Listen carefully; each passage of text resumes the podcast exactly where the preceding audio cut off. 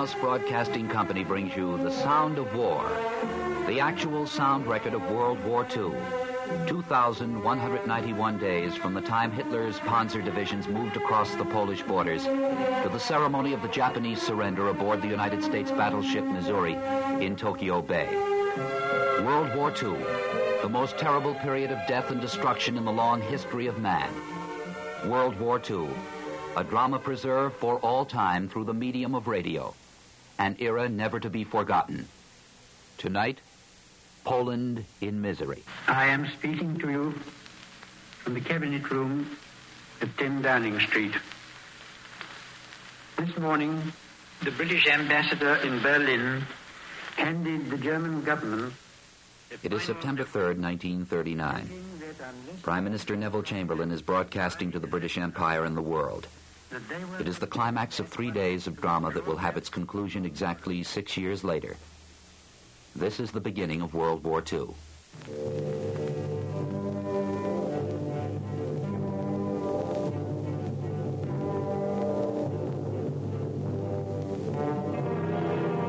A brief recapitulation of the events leading up to this moment.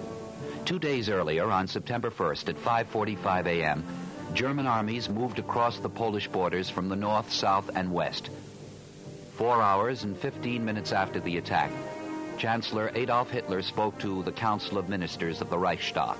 Wenn Polen versuchen sollte, auf dem Weg zollpolitischer Maßnahmen Danzig wirtschaftlich zu vernichten, dass dann Deutschland nicht mehr länger untätig zusehen könnte.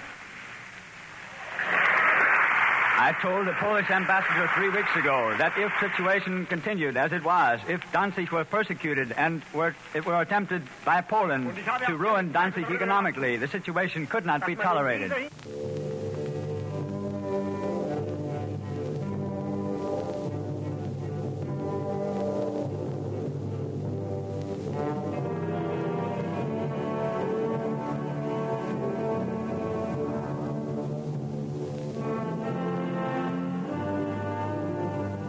German armies moved quickly through Poland. Throughout September 1st, France and Great Britain did not move. Emergency sessions were being held in Paris and London. The two allies would march unless Germany withdrew its troops from Poland. And now here's a special bulletin from the Associated Press. Paris. The French government announced today that Robert Coulondre, French ambassador to Berlin, would call on Joachim von Ribbentrop, the German foreign minister, at noon, 6 a.m. Eastern Standard Time, 7 a.m. New York time, today to demand a reply to France's ultimatum for the withdrawal of German troops from Poland. This French action was ordered taken just three hours after Sir Nevile Henderson, the British ambassador to Berlin, had informed the German government at 4 a.m. New York time that a state of war would exist between Britain and Germany as of 6 a.m. Eastern Daylight Saving Time unless Germany gave a satisfactory reply. It is Sunday, September 3rd, 1939. The day is cool and clear in London, and the citizens of the city and the island would normally be quietly returning from church. There is more movement than usual. At 11:15 a.m., Prime Minister Neville Chamberlain will speak to the Empire and the world.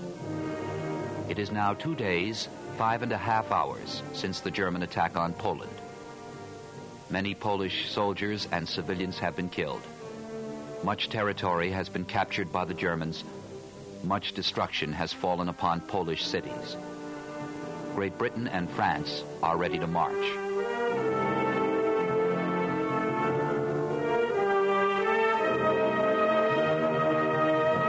For Prime Minister Chamberlain, it is an unbelievable nightmare.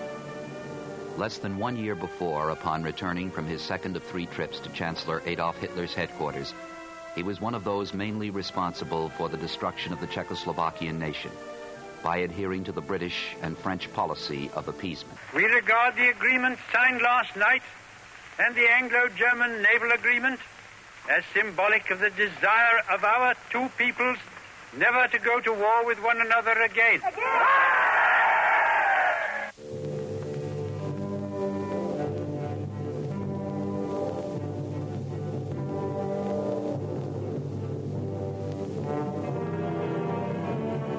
Germany had moved against Poland. and Great Britain must honor its ties with the Polish nation. The declaration of war speech he made has rarely been heard in its entirety. All the disillusion, humiliation, and defeat can be heard in his voice as he speaks. This is London. You will now hear a statement by the Prime Minister. I am speaking to you from the Cabinet Room at 10 Downing Street. This morning, the British ambassador in Berlin handed the German government a final note stating that unless we heard from them by 11 o'clock, that they were prepared at once to withdraw their troops from Poland, a state of war would exist between us. I have to tell you now that no such undertaking has been received, and that consequently this country is at war with Germany. You can imagine what a bitter blow it is to me that all my long struggle to win peace has failed. Yet I cannot believe that there is anything more or anything different that I could have done and that would have been more successful. Up to the very last, it would have been quite possible to have arranged a peaceful and honorable settlement between Germany and Poland. But Hitler would not have it. He had evidently made up his mind to attack Poland whatever happened. And although he now says he put forward reasonable proposals which were rejected by the Poles, that is not a true statement. The proposals were never shown to the Poles, nor to us. And though they were announced in the German broadcast on Thursday night, Hitler did not wait to hear comments on them, but ordered his troops to cross the Polish frontier the next morning. His action shows convincingly that there is no chance of expecting that this man will ever give up his practice of using force to gain his will. He can only be stopped by force. And we in France are today, in fulfillment of our obligations, going to the aid of Poland, who is so bravely resisting this wicked and unprovoked attack upon her people. We have a clear conscience. We have done all that any country could do to establish peace. But a situation in which no word given by Germany's ruler could be trusted, and no people or country could feel itself safe, has become intolerable. And now that we have resolved to finish it, I know that you will all play your part with calmness and courage. At such a moment as this, the assurances of support which we have received from the Empire are a source of profound encouragement to us. When I have finished speaking, certain detailed announcements will be made on behalf of the government. Give these your close attention. Now, may God bless you all, and may He defend the right. For it is evil things that we shall be fighting against. Brute force, bad faith, injustice, oppression, and persecution. And against them I am certain that the right will prevail.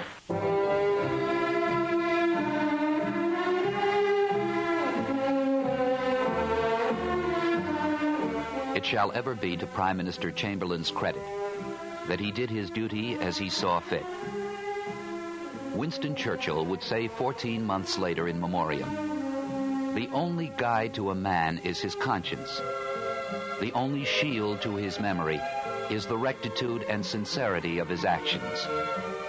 Whatever else history may or may not say about these terrible, tremendous years, we can be sure that Neville Chamberlain acted with perfect sincerity and authority.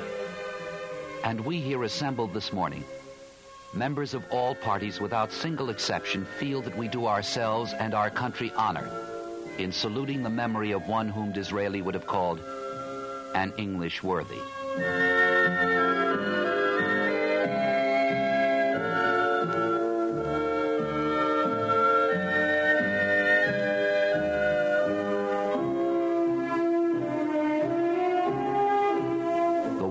On, the British monarch George VI speaks to the empire. For the second time in the lives of most of us, we are at war.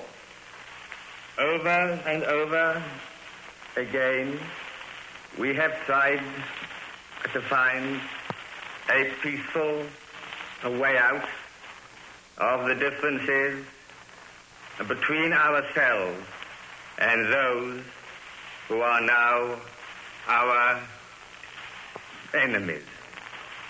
But it has been in vain.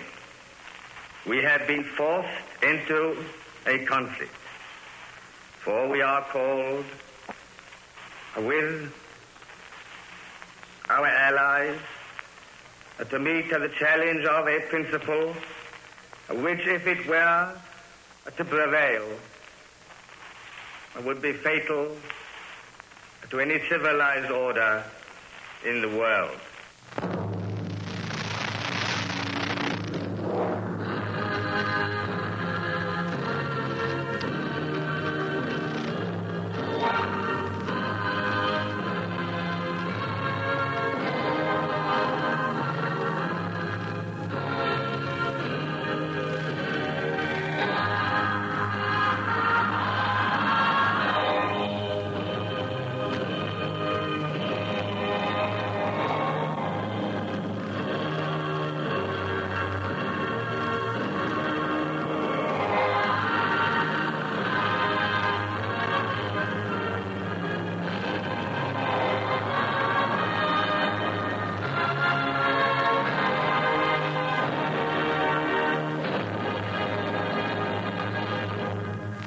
War was underway.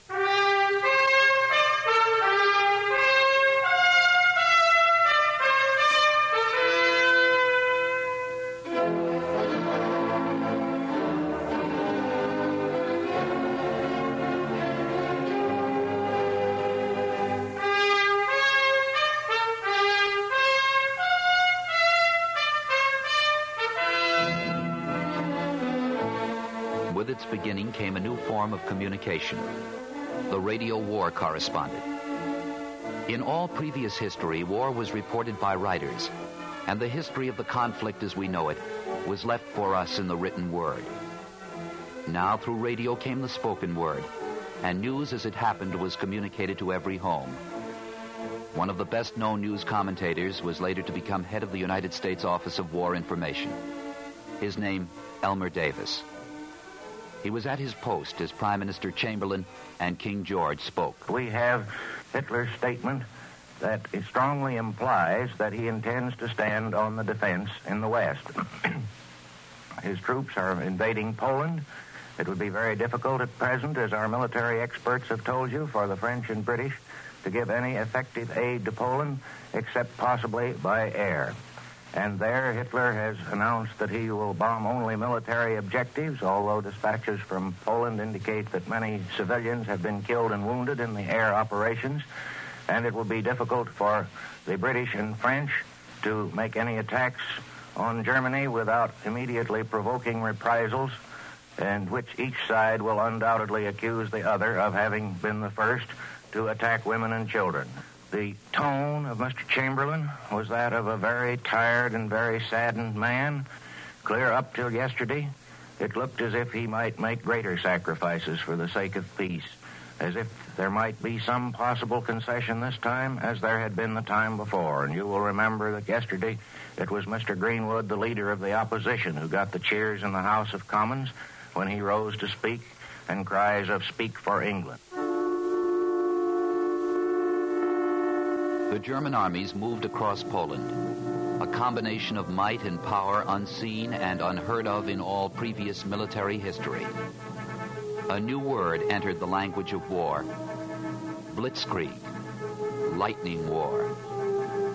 Gone were the static, unmoving lines of trench warfare. In its stead was the awesome power of the mechanized army tanks, motorized artillery, armored cars, and the terrible new weapon of destruction, the dive bomber. The Poles were being annihilated. It is September 17th, 1939. Now more terrible news for the Poles. Russia invaded Poland from the east. Now the squeeze began. Within two days, the Russian armies, with little opposition, took over half of Poland. Poles were of strong heart. They fought well for their homeland, but they were no match for the onrushing waves of mechanized might. France and Great Britain could not effectively come to their aid. Before one month would go by, Chancellor Adolf Hitler would make a victory speech. Truppen auf einer großen Linie. Brest, Lemberg und nordwärts. Und in diesem Augenblick marschieren gerade seit gestern Nachmittag endlose Kolonnen der zusammengeschlagenen polnischen Armee aus dem Raum von Kutno als Gefangene ab. Today, there are thousands of columns proceeding along the border which our troops have reached by Kutno, by Lemberg, and by Brest-Litov. And these troops are now retreating from the, from the regions from which they have been captured. Vormittag 70.000, ich weiß nicht, wie groß die Zahl jetzt ist, aber nur das eine weiß ich, was von dieser polnischen Armee westlich dieser Linie steht, wird in wenigen Tagen kapitulieren, die Waffen strecken oder zerschlagen werden. I do not know how many captives have been made, but I do know one thing, and that is that in a very few days, those remaining in Poland in the army will capitulate, will lay down their weapons, and will also be taken captive. Staat von 36 Millionen Einwohnern. Und diese militärische Stärke in vier Wochen restlos vernichtet wird. Und wenn in dieser ganzen Zeit für den Sieger nicht ein einziger Rückschlag eintritt, dann kann man darin nicht die Gnade eines besonderen Glücks sehen, sondern den Nachweis höchster Ausbildung, bester Führung und todesmutigster Tapferkeit. He has just said that when we succeeded in conquering a state of 36 million inhabitants in one month without any defeat, then that is not only luck, but our wonderful accomplishment in the field of military campaign.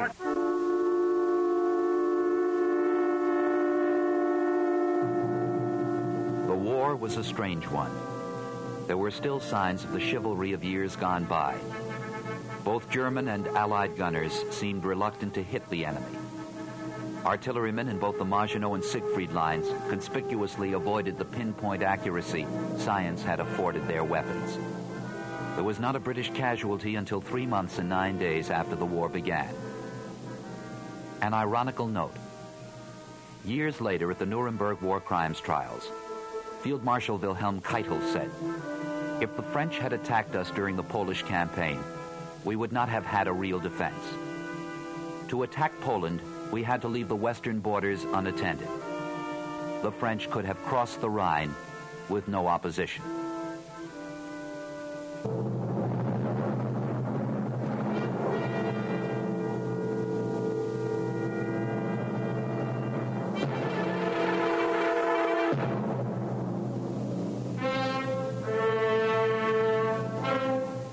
Military action was slow, Great Britain made preparations for the eventual death and destruction that would soon rain upon them.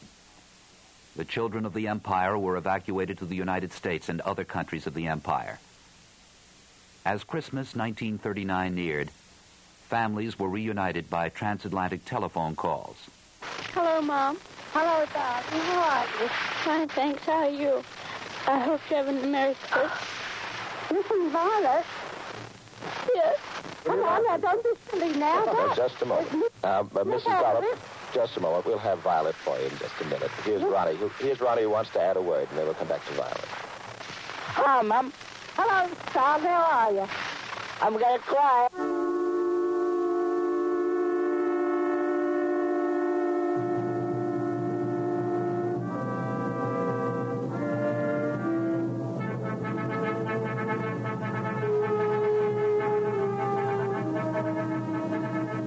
In the home island, the royal family stood as the symbol of strength and courage. They would share the dangers that would confront all their subjects. A princess, later to become queen, spoke to the children of the empire. Princess Elizabeth. I can truthfully say to you all that we children at home are full of cheerfulness and courage. We are trying to do all we can to help our gallant sailors, soldiers, and airmen. And when peace comes, remember, it will be for us, the children of today, to make the world of tomorrow a better and happier place. My sister is by my side, and we are both going to say good night to you. Come on, Margaret. Good night, children. Good night, and good luck to you all.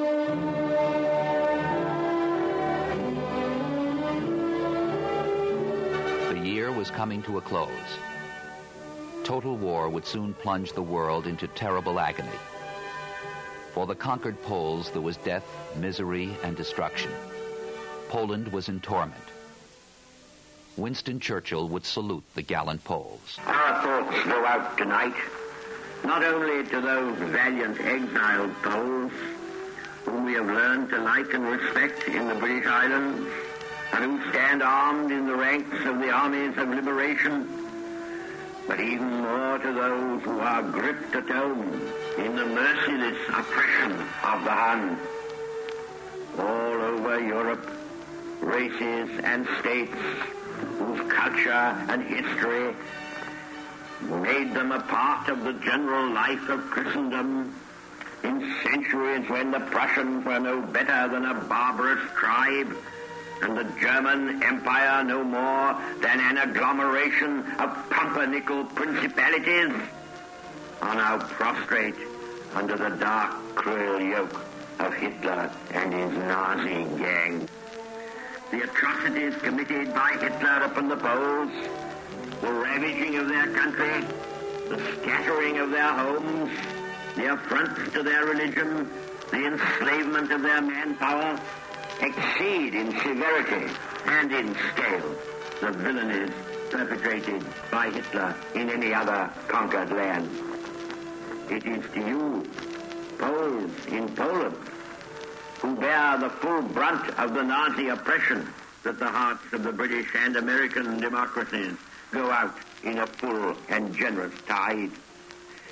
We send you our message of hope and encouragement tonight knowing that the Poles will never despair and that the soul of Poland will remain unconquerable.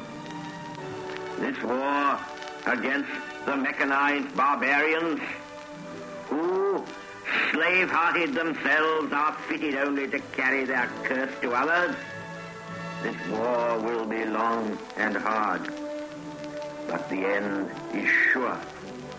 The end will reward all toil all disappointment, all suffering in those who faithfully serve the cause of European and world freedom. A day will dawn, perhaps sooner than we now have a right to hope, when the insane attempt to found a Prussian domination on racial hatred, on the armored vehicle, on the secret police, on the alien overseer, and on still more filthy quislings will pass like a monstrous dream. And in that morning of hope and freedom, not only the embattled and at last well-armed democracies, but all that is noble and fearless in the new world as well as in the old will salute the rise of Poland to be a nation once again.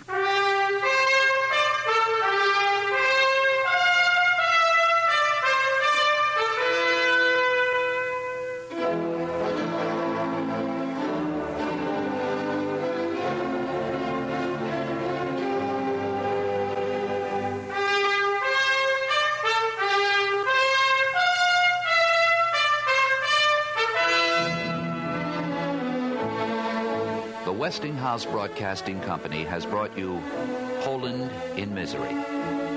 The actual voices and sounds of the most dramatic and tragic period of our time.